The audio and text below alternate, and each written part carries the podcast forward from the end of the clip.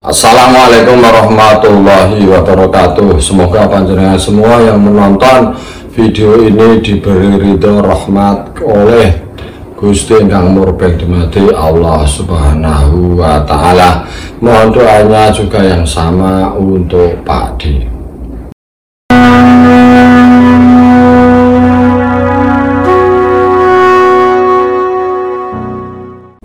Kisah ini bisa dibilang sudah banyak yang tahu, tapi ternyata dari teman-teman Pak D sendiri yang baru tahu kalau ada banyak video Pak D itu tidak apa-apa katanya untuk video-video atau cerita-cerita yang ternyata beliau-beliau itu banyak yang kurang paham atau tidak tahu atau dengan alasan kalau dibukan dibikinkan video nanti semacam ada dokumentasi oh, faktor usia ya. Jadi kadang lupa dan lain-lain. Padi berusaha membuatnya runtut sistematis gampang lugas. Cerita ini terjadi pada masa Amangkurat 3 atau Amangkurat emas. Amangkurat 3 atau Amangkurat emas disebut juga dengan Pangeran Kencat. Boso ini Kencat itu kalau ditumitnya itu karena sakit maaf ya itu kalau berjalan kencat gitu jadi tidak normal. Sangat pendek di awal tahun 1700-an masanya ya sangat pendek dalam memerintah. Amangkurat tiga sendiri Raden Mas Sutekno itu putra dari Amangkurat II Amangkurat II putra dari Amangkurat I pada kisah atau cerita tentang Amangkurat III ini tanpa berniat untuk mendiskreditkan tanpa berniat untuk tidak mikul dhuwur mendem jeruk Pade harus menceritakan yang banyak dan sumbernya ini mirip-mirip jadi pada saat zaman Amangkurat III itu termasuk zaman kegelapan Mataram. Saudara-saudara eh, pecinta padi sudah menjadi takdir mungkin karena Amakura 1, 2, 3 itu sepertinya tidak seperti minimal Sultan Agung Hanyokrokusumo atau Panembahan Senopati atau yang aman-aman saja itu Mas Jolang Hanyokropati Amakura 1 kita tahu itu ada banyak video tadi. Kontroversinya ada pembantian 6000 ulama ada kisah Ratu Malang ada Roro Hoji macam-macam.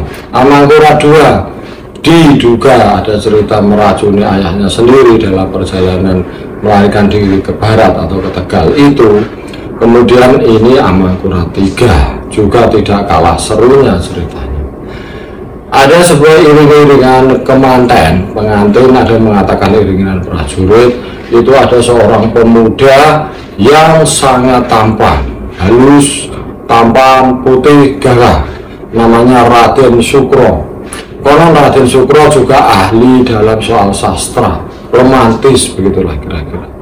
Ya, jadi dia ahli merangkai kata, pintar, lembut. Raden Sukro adalah putra seorang pejabat di Mataram yang bernama Sindurejo. Ada yang mengatakan Patih Sindurejo, ada yang mengatakan Adipati Sindurejo. Nah, saat itu karena ketika melintas itu melihat semua wanita kayak ke sana Yusuf itu ya sampai ngiris tangannya kena. Itu melalah Raden Masutekno Mangkuratiga ini melihat. Nah, melihat kemudian ini nah, Raden Sukro itu kemudian disuruh di, menghadap kemudian dimarah-marahi karena kamu pamer bagus ya begini-begini kemudian dihajar sampai matanya itu dimasuki semut. Sampai bengkak sampai merah sampai wah pingsan pokoknya terhina. Terhina kemudian dibuang di jalanan begitu terus diambil oleh ayahnya Sindurjo itu. Raden Sukro sangat dendam demikian juga Sindurjo tetapi apalah daya mereka tidak punya kekuatan. Kalau membayangkan situasi seperti itu mungkin memang pemimpinnya yang diktator betul-betul ditakuti lah. Di, ada suatu rezim di sebuah negara itu yang begitu mau dielus sedikit saja tidak berani itu. Itu kisah Raden Sukronya ya. Di, Oke, okay, terus kemudian di sisi lain Amangkurat III itu mempunyai istri yang bernama Nyai atau Raden Ayu Lembah. Raden Ayu Lembah itu adalah putri dari Pangeran Puger. Pangeran Puger itu pamannya Amangkurat III. Pangeran Puger itu saudaranya Amangkurat II atau Raden Mas Rahmat. Ya, jadi konon waktu sebenarnya yang diberkahi atau yang disetujui untuk pengganti Amangkurat satu itu adalah Pangeran Puger tapi ya begitulah. Kemudian yang menjadi adalah Raden Mas eh, Rahmat. Terus Mas Rahmat ya Amangkurat II itu. Maka terjadi pemberontakan-pemberontakan itu oleh kubu Pangeran Puger terhadap kubu Amangkurat II Insya Allah ada yang salah salah ucap. Nah pernikahan itu dimaksudkan supaya kan anaknya Amangkurat II menikah dengan anaknya Pangeran supaya damai. Itu biasa kan banyak yang terjadi dan damai. Nyatanya Raden Ayu Lembah itu merasa disia-siakan sebagai istri oleh suaminya. Bahkan selang beberapa bulan setelah menikah dengan Raden Ayu Lembah, Amangkurat III menikah lagi dengan Roro Unji dari wilayah Unji, Purbalingga ya, dari Unji. Ada satu versi yang mengatakan sebelumnya sudah menikah dengan Roro Unji. Nah, Raden Ayu Lembah itu disia-siakan. Kaya tidak pernah diurusi, kurang mendapat kasih sayang dan seterusnya. Jengkellah Raden Ayu Lembah, kemudian pulang ke rumah ayahnya, Pangeran Puger, sempat nyurati tidak akan balik dan seterusnya. Berarti kan ada cekcok rumah tangga, di sisi lain ada Raden Sukro yang ganteng itu. Kemudian, nah Raden Sukro mendengar kisah ini, Raden Sukro mendengar keretakan rumah tangga Amangkora II terus dijadikan momentum, dijadikan alasan untuk mulai melakukan perlawanan, menjadi golek-golek masalah. Nah, Raden Sukro itu lewat lewat di depan kediaman Raden Ayu Lembah. Lewat lewat lewat singkat cerita Raden Ayu Lembah melihat cowok ganteng itu tertarik sama-sama kemudian mereka menjalin asmara. Ada kisah seperti itu. Ada kisah juga yang menyebutkan yang menggoda itu Raden Ayu Lembah. Awalnya jadi awalnya seperti baik-baik Raden Ayu Lembah begitu. Bahwa alam tadi tidak mau berpihak ke yang mana tergantung sumbernya. Jadi kalau yang bertanya ada yang mengatakan itu kan ada sumber-sumbernya itu banyak. Justru kalau anda baca banyak pak malah tahu sumbernya. Nah ini Pak D sampaikan. Makanya jangan mengatakan ini pendapat Pak D Pak D tahu dari mana? Nggak tahu kan dari baca. Dari sumbernya bukan pendapat orang. Ya ada sumbernya. Minimal sastra tahun berapa itu. Kewenangan oleh Amangkura 3 kona roatin sukro diwajir habis-habisan sampai mati. Dicekik itu di gambarnya yang dari Universitas Leiden. Padi percaya itu kejadiannya kira-kira seperti itu. Kalau itu sebenarnya tidak ada Belanda membelokkan sejarah sebenarnya tidak.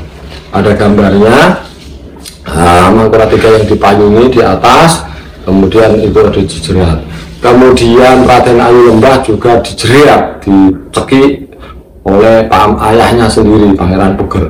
Ada kisah cerita lain yang mengatakan Pangeran Puger menyuruh anak-anak laki-laki yang lain untuk menghabisi Raden Ayu Lembah.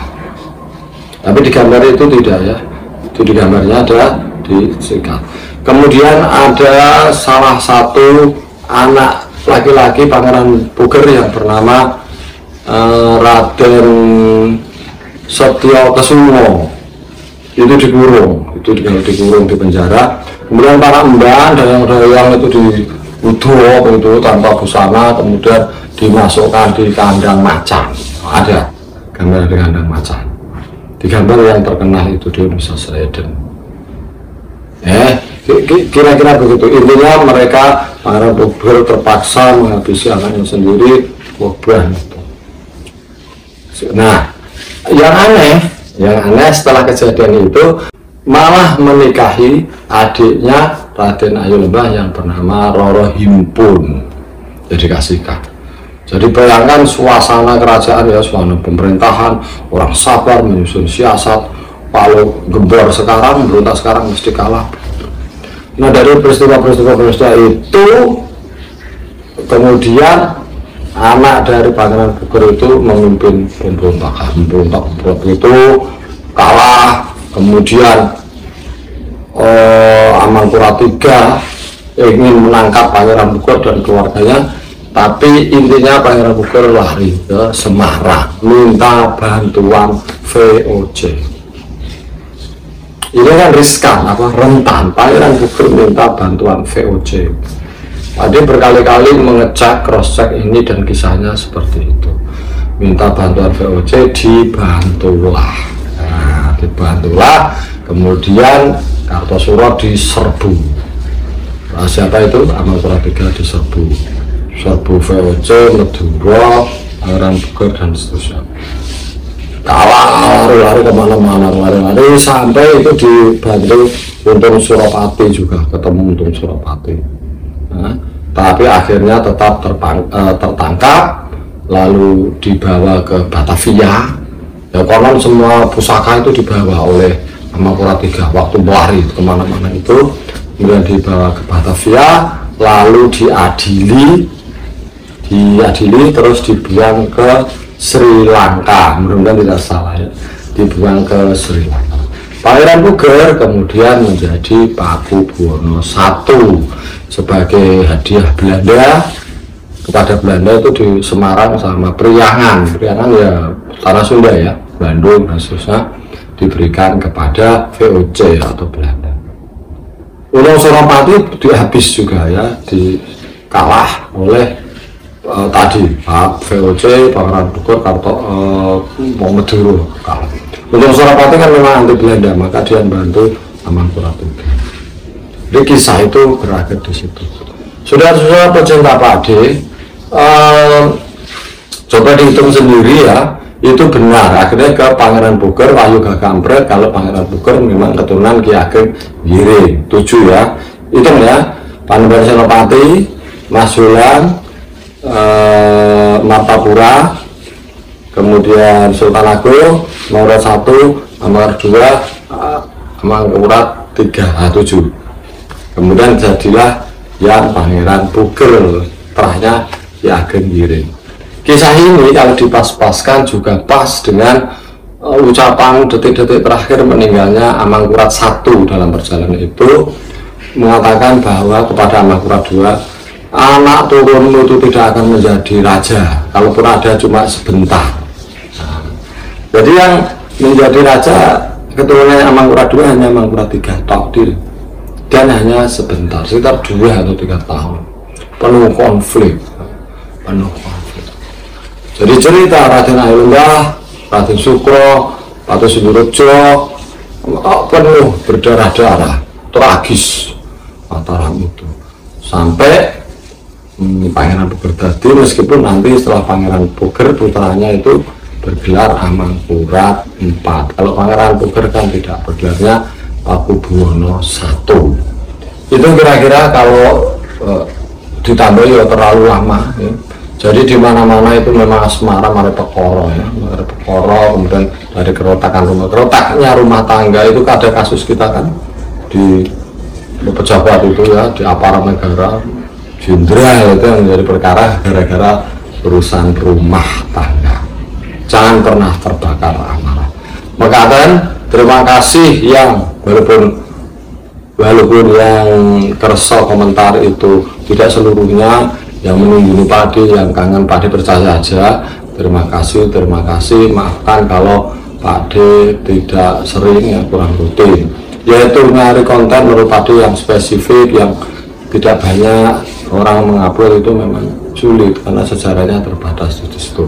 Semoga semuanya sehat, semoga semua dirindui, semoga semua dirahmati, diberkahi oleh Tuhan Yang Maha Kuasa. Assalamualaikum warahmatullahi wabarakatuh.